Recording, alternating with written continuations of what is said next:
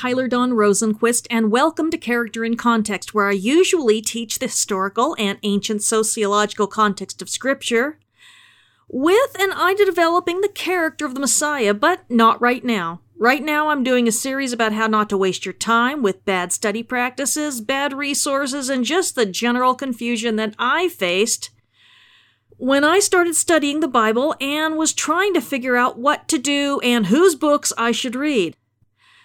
Bottom line, I read a lot of nonsense and spent a ton of money on it. I'm going to give you some basics on how to avoid a lot of the pitfalls, save money, maximize your time and effort, and how to get the most out of what you are doing. The master book list can be found linked in the transcript, and I will keep adding to it as needed. Because I keep buying new books, right? The Bible is a library. And until we can really treat it as one, we will read it wrong and never be able to handle, you know, never be able to sanely handle questions of authority, inerrancy, and inspiration.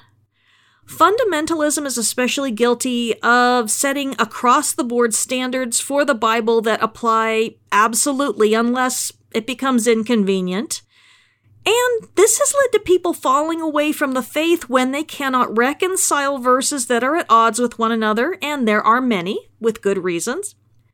Or finding themselves needing to support ideas such as humans thinking and feeling with their heart, kidneys, and bowels, or the concept of a flat earth supported by actual pillars or one of the many material creation positions believers have come up with, um, with none really proving satisfactory. But when we understand the Bible as literature, we can release it from our modern rules that would have us treating the Bible in a way that's completely foreign and confusing to the original audience. I really ask you to be patient and bear with me if this is new information for you. I know how challenging it is.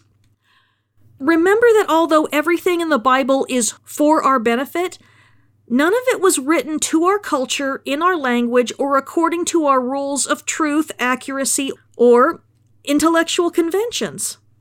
All that fancy talk is just to state the plain truth that our ancestors changed the rules of communications long after the Bible was handed down. And it's ludicrous for us to hold them responsible for stuff that they had no reason to know, respect, or approve of. An example that a friend of mine brought to my memory this morning. When people ask why Abraham was treated with leniency for having married his sister in Leviticus when Leviticus 18 clearly outlaws it? How do we respond? The same way we would in modern society, actually. Nothing is illegal until suddenly somebody decides to do something to make it illegal. The covenant of Sinai wasn't there in the garden, where they had no knowledge of evil, only exposure to that which is good. Or, you know, for Noah, or for Abraham, or in Egypt. We cannot retroactively hold someone accountable for doing something that was perfectly acceptable within that culture, namely practicing endogamous marriage. Marrying relatives, fellow clan members, and I'm not talking about the Ku Klux Klan, even if they might be more apt to. Never mind. You know, this was how ancient people consolidated resources. Family members were the only people who could really be trusted Outsiders could be shamelessly lied to, and it was even considered honorable to do so. Not by God, of course, but by other people.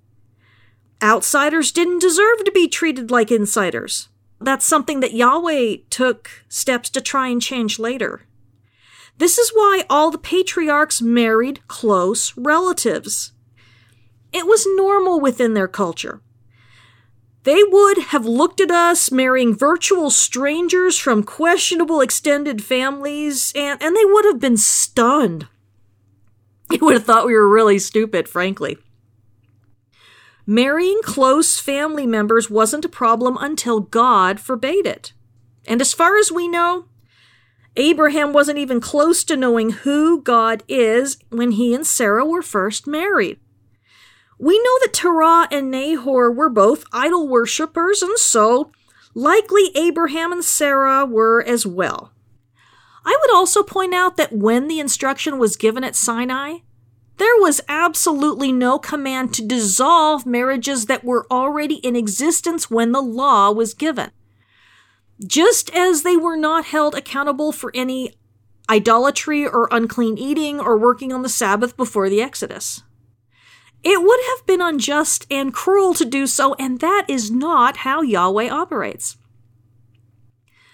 In the same way, and back to the point, we now have modern rules for literature that we tend to filter the Bible through. We try to make historical narratives like Genesis into modern histories with accurate use of numbers and the numbers of generations in a genealogy, lifespans, and all the little factoids lining up with archaeology like an objective historian would be expected to today. We might look at polemical texts like Isaiah 44 and decide that they accurately represent the pagan mindset and lifestyle, not knowing that it is both a purposeful exaggeration and misrepresentation for the purpose of making their opponents look ridiculous. Or we might mistake the Genesis 1 temple text, which was also a polemic making fun of the pathetic gods of the nations for a how to manual for creating a universe. Or, as I've mentioned before, we might hold the ancient listeners to modern scientific standards of inquiry and try to force God into being a science teacher when he was really just condescending to their level of knowledge so that he could be understood on the important stuff. We'll treat the Sinai covenant like a Hellenistic law code instead of ancient Near Eastern wisdom literature designed to help judges and kings make wise rulings when presented with difficult questions and unpleasant circumstances. But we'll talk about those individually later. Right now, I want to stress that the Bible isn't a book, but instead a library of 66 shorter works most of which were initially given verbally in Hebrew and Aramaic and Greek long before being committed to writing. They were given to different people, people who were not authors but receivers of revelation, which was then passed down through the generations by word of mouth, as, you know, we've been discussing over the last three weeks. This is why we have so many different tones, sounds, and moods and functionalities in Scripture, and why we can't just sit and read it through without paying attention to the intent, rhetoric, genre, and ancient rules of communication. We cannot read a psalm like a proverb, or the words of a prophet as we would a historical narrative. We have to look at whatever it is and things can change even within a book. You know, Exodus is a terrific example of this. And say to ourselves, okay, is this poetry or a wisdom saying or a prophecy or a narrative? Because it will change our, our expectations and what we can honestly do with the text and what we can't do with the text the story of the life of Abraham, for example, which I just began to teach to the kids on my other show, it has to be handled differently than Psalm 19, which is an ode to the Torah as a whole. Reading about Abraham, Sarah, and Lot is going to require me to take into account ancient Near Eastern law codes like Hammurabi, Lipit Ishtar, and others as well as the context of the Nuzi tablets and the Amarna letters, as well as the wealth of knowledge from Ugarit. They will give me a decent picture of the background of their lives, just not a complete one. I will also benefit from a knowledge of geography. It will be important to know where Hebron, Bethel, and the Negev were, as well as Ur, Egypt, and Haran. Agriculture, animal husbandry, and the flora and fauna are important. Ancestor worship and the very important concept of hospitality are indispensable. That's because this is a historical narrative. History presented in narrative form as a story and not just boring facts and figures. Understanding the way that the surrounding cultures told the life stories of their important ancestors will also help us to understand why they said this or that the way that they chose to. People in historical narratives are going to do what they do because their beliefs and understandings are different than ours. And unless we know what they knew or thought they knew, we can get the wrong idea. Like, for example, uh, assuming that the sin of Sodom was homosexuality, when Ezekiel rightly points out that it was oppression. Gang rape is not the same as homosexuality. Homosexuality is outlawed in Leviticus 18:22, but not in the Sodom account. Knowing how the ancient world looked at male-male sex relations changes the way we read that story. And I will not be teaching that to the kids. When we read the first 11 chapters of Genesis, we find ourselves colliding with the myths of the ancient Near Eastern world. And by myth, I define that as an origin story of something otherwise unexplainable to a pre scientific culture. How does the sun travel across the sky? Well, obviously, someone's either in a boat or chariot pulling it around. Why is the sky blue? Obviously, there has to be a solid dome with water on top of it because sometimes it leaks through or, you know, someone opens a window. Myths helped ancient people try to understand something they couldn't explain, and truly, you know, they really are quite clever. And God used these sorts of questions to teach the people in the wilderness about how different He is than the gods of the Egyptians and Babylonians. Why were we created? The people of the nations say we were created to be slaves to serve the gods. Genesis 1 gives us a God who worked for us to create an environment that gives us everything we need to survive and thrive. And one who has already blessed our fertility, so we don't need to go to a fertility deity for that. And he has rested here, taken up residence to reign over all the earth, so we don't have to think of him as distant and uncaring. Why did that terrible flood happen? The Babylonians say that their gods uh, did that because people were too annoying and they decided to kill them all just so they could get some sleep. Glad they didn't choose, you know, a frivolous reason. But Yahweh presents himself as a God who is only concerned with stopping sin and oppression. Why are there so many kinds of languages? Were different kinds of people really created by different kinds of gods? Yahweh instead tells them a story that is entirely unique in all the ancient world that all people are descended from the same people and place.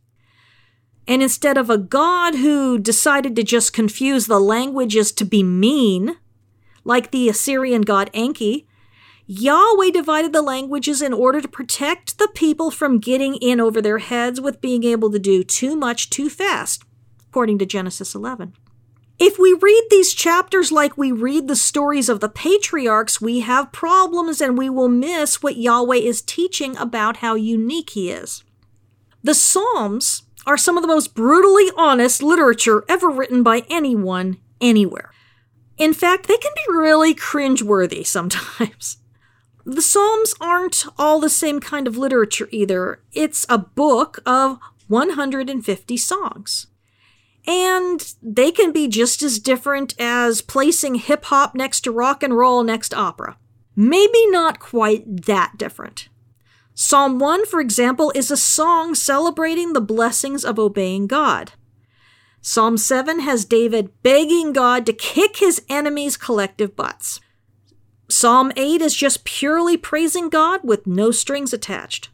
And there are many kinds of these psalms. Some were only sung when a new king had his coronation. Others were sung daily at the tabernacle or temple. Some psalms start out accusing God of neglecting the suffering and end up praising him for rescuing his people. One of the last ones says that anyone who smashes the heads of Babylonian babies against the rocks is like blessed. Dude, that is so messed up. The Psalms are like that because they are honest. They're not supposed to be accurate. They aren't supposed to faithfully represent how God feels about things or about us. But they are the honest feelings of the people going to God in their times of trouble and triumph and sadness and joy. Sometimes they'll contain glimpses of the future, like Psalm 22, or rebukes against idolaters, like Psalm 115, but they are always brutally honest. Proverbs are wisdom sayings and they can be infuriating sometimes. Do we answer a fool according to his folly or not? The answer changes from verse to verse, and so neither piece of advice can be considered authoritative. And this is on purpose because with wisdom literature, the answer to most questions is, well, it depends. It depends on whether the fool you are confronted with is humble and just a well meaning simpleton or a foolish, arrogant blowhard who won't listen no matter what you say.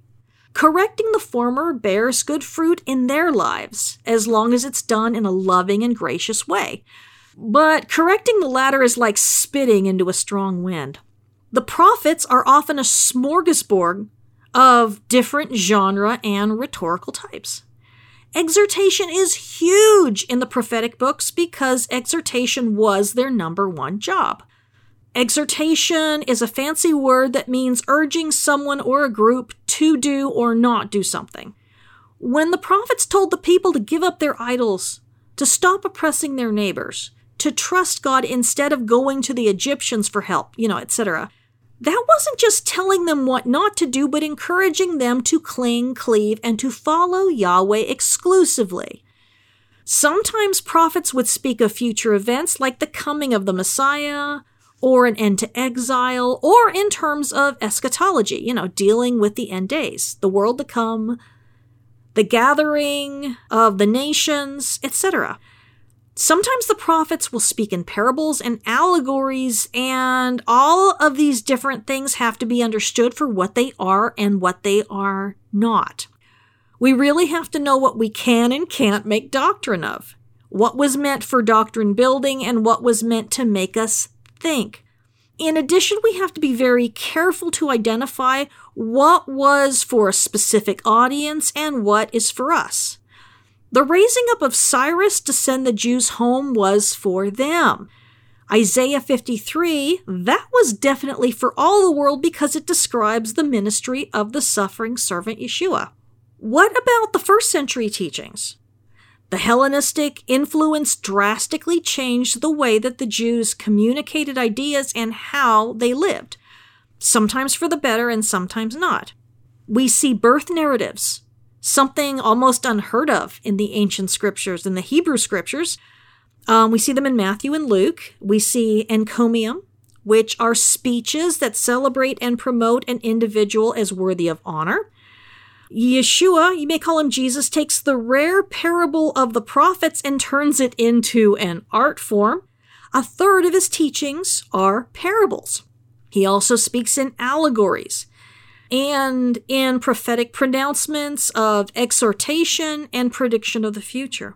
Teachings are something very Hellenistic and related to the workings of the philosophical schools of the Greco Roman world. They emphasized following a teacher in order to become like that teacher and to be able to repeat his teachings.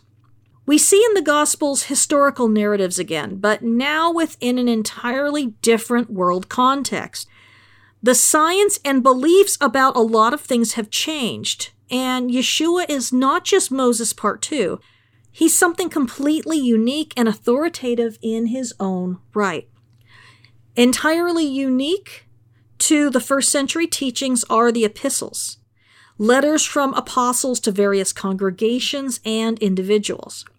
Although the Hebrew scriptures would sometimes briefly include a short letter within a larger book or story, um, like Ezra, Nehemiah, or Daniel, we have people like Paul, Peter, James, and Jude writing longer treatises which actually teach people how to live out the day to day life of believers in specifics while living in a polytheistic, in imperial cult cities where the Aristotelian household codes are the law and slavery was a fact of life built into the culture of every empire on earth.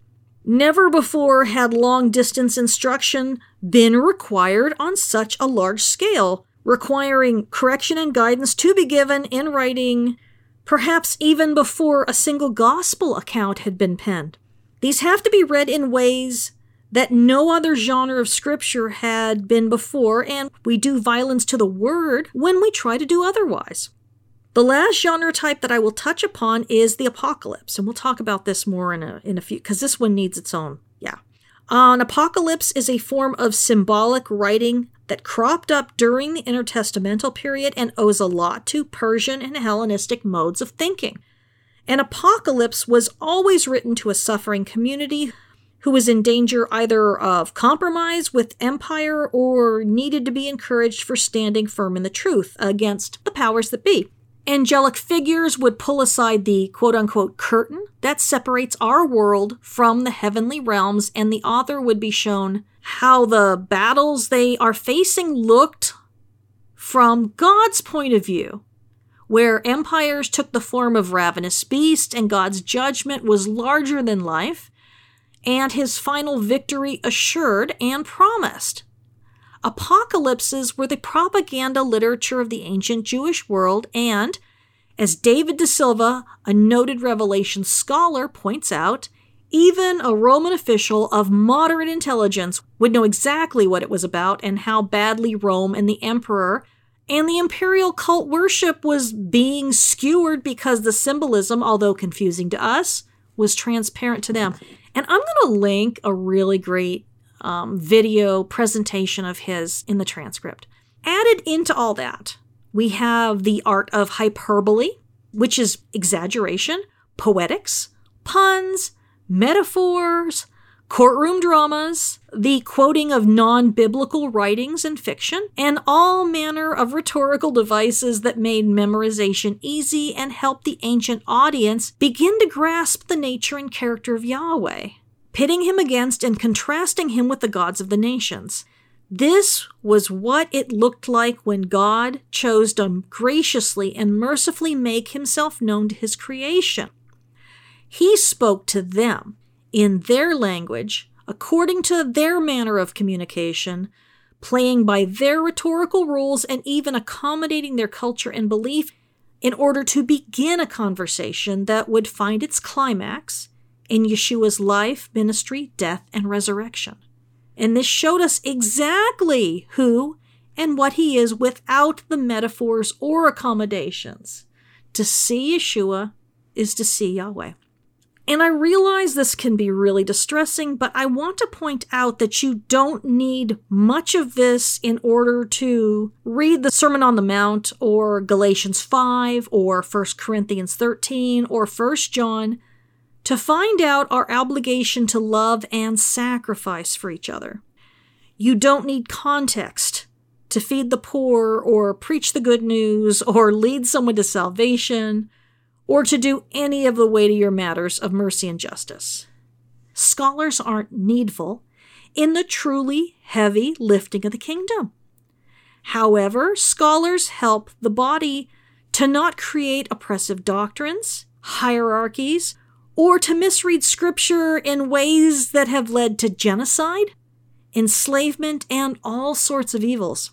Everyone has their place, and we are all important. A person hungry and cold on Skid Row doesn't give a flying fig for how to read Mark 13 in context. But this information is important for people who want to teach what things in the Bible mean. Very important. Context protects us and those with whom we interact so that we won't cherry pick and proof text in order to find what we can get away with doing to one another in ways that fall way short of love. Next week, we will talk about metaphors and what we should and should not do with them, and what does and doesn't count as a metaphor, and the purpose of metaphor in understanding God's nature and his generosity in communicating with us.